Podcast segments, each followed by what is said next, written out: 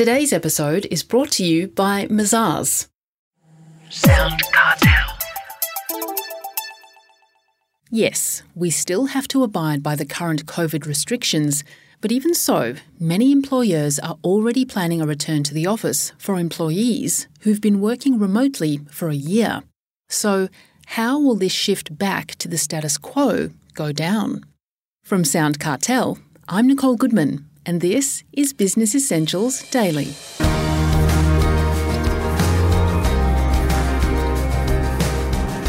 While some employees will be happy to get back to the old routine, others will resist like crazy.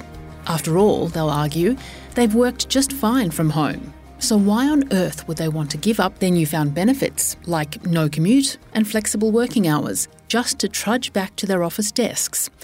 The question is can they refuse? And what happens then? Athena Koelmeyer, Principal and Managing Director of Workplace Law, has some direct advice for both employers and employees about their legal rights and obligations. She starts with the current restrictions on returning to work, which Heather Dawson suggests to her already present difficulties for employers.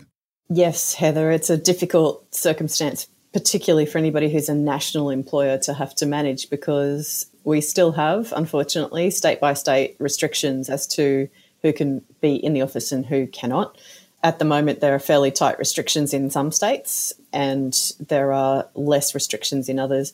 I think it's just important for employers knowing that there is no playbook as such, and there really is no certainty about what's happening at any point in the future as yet. Just keep a very close eye on what your restrictions are in the state or indeed the suburb that you're operating in.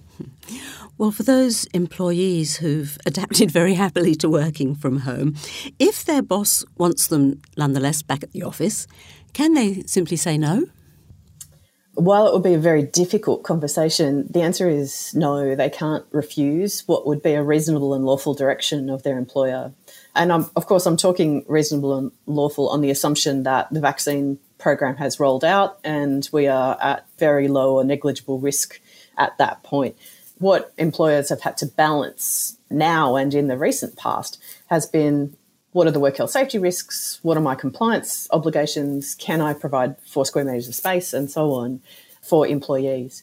But it's not up to the employee to just say, no, I'm not coming back to work. The employer does still have the right to reasonably and lawfully request employees to work at a location that they think is the appropriate one for the job to be done. But do you anticipate that this will become a, a regular dispute between employers and workers? Heather, it's it's already a dispute um, as people have sort of tried to start in some states and locations to transition back to the workplace. Some people have had resistance, and certainly there's been a number of sort of funny, sad stories, such as people who have embraced the opportunity to have a tree change, for example, and have moved to the country perhaps assuming that they would never come back to the workplace. And of course, you know, in March or April last year, who knew what was going to happen to the world? But they're now in a situation where they live four or five hours from the location that they used to work in. And now the employer's saying, come back. And they're sort of stuck because they really can't unless they move back to the city. So it's going to be problematic, and we are already seeing disputes, particularly from employees who are very comfortable, thanks very much, working from home, or who have taken the step of tree changing. We've had a couple of employers speak to us about employees who moved overseas and want to continue to work remotely from their overseas location. So there's lots of difficult conversations to have, and I, I think that employees who say, Well, I have been productive, I've met all my targets, there is nothing wrong with me working the way that I'm working are going to be a cause for concern for employers who want everybody to come back to an office location. Are there avenues open to employees who want to argue the case? Again, it's going to come back to the reasonableness and lawfulness of the direction from the employer. And really, in this instance, not that employers get to control everything about the employment relationship all of the time, but work location is one of the things that the employers do have quite a lot of control over. And if an employer wants you to come back and work in a location and it is reasonable to do so and it is safe and without risk to your health, then really your choices are going to be come back to work or resign. There's not really any immediate avenue that employees have available to them to dispute where their location of work is or should be, that is something that the employer, within reason, can control. But if the employee sticks to his or her guns and insists that they, you know, don't want to come back to the office, that they can work quite effectively at home, could that be grounds for dismissal from the employer's point of view? Yes, Heather, it's horrible to have to think that you'd be thinking about terminating somebody's employment because they were so adamant that they needed to work from home and the employer was so adamant that they didn't want them to. But the process would look something like issuing a direction for them to return to the office on a particular day. Um, if they don't turn up, issuing a warning, and then maybe giving them another couple of goes to comply with your reasonable and lawful direction. And ultimately, if they do not, you will be forced to terminate employment if you are absolutely adamant that you need them back in the office.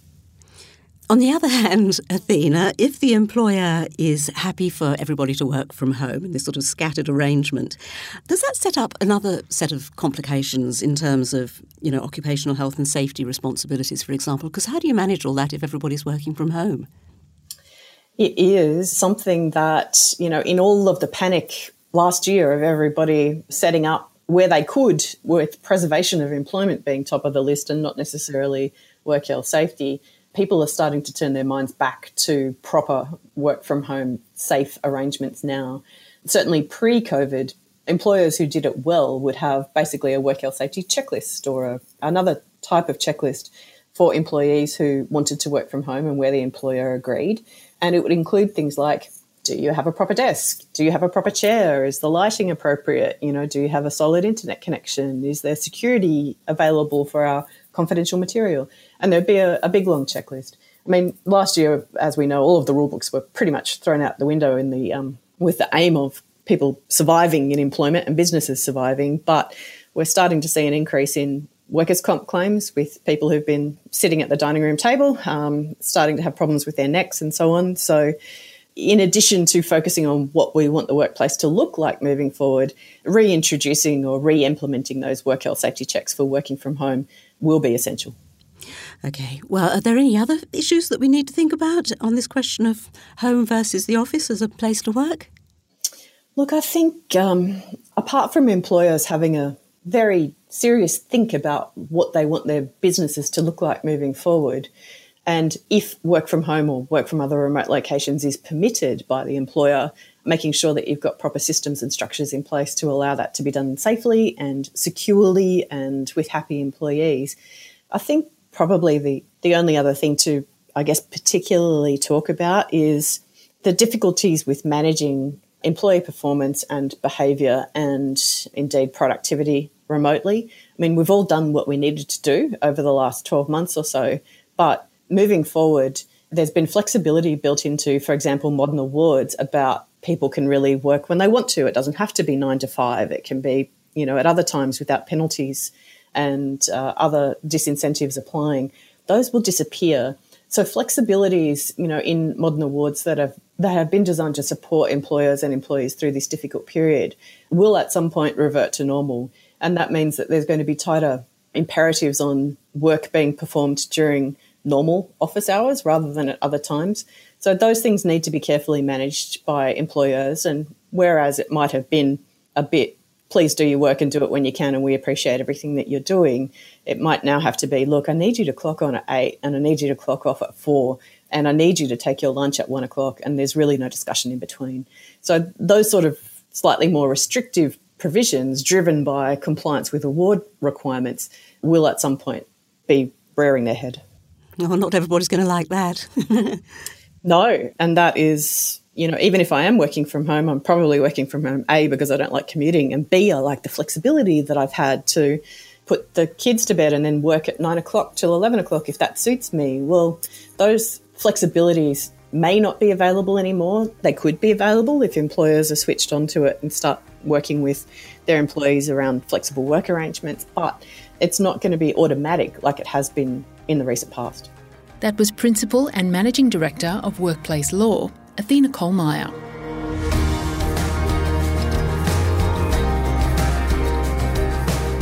This episode of Business Essentials Daily is produced by the team at Sound Cartel. Thanks for listening. I'm Nicole Goodman. We'll bring you more BE Daily tomorrow. Follow at BE Daily Podcast across social media and head to bedaily.com.au for more from the Business Essentials Daily podcast. Sound Cartel. This episode was brought to you by Mazars. To find out more, visit mazars.com.au. That's M A Z A R S dot com dot au.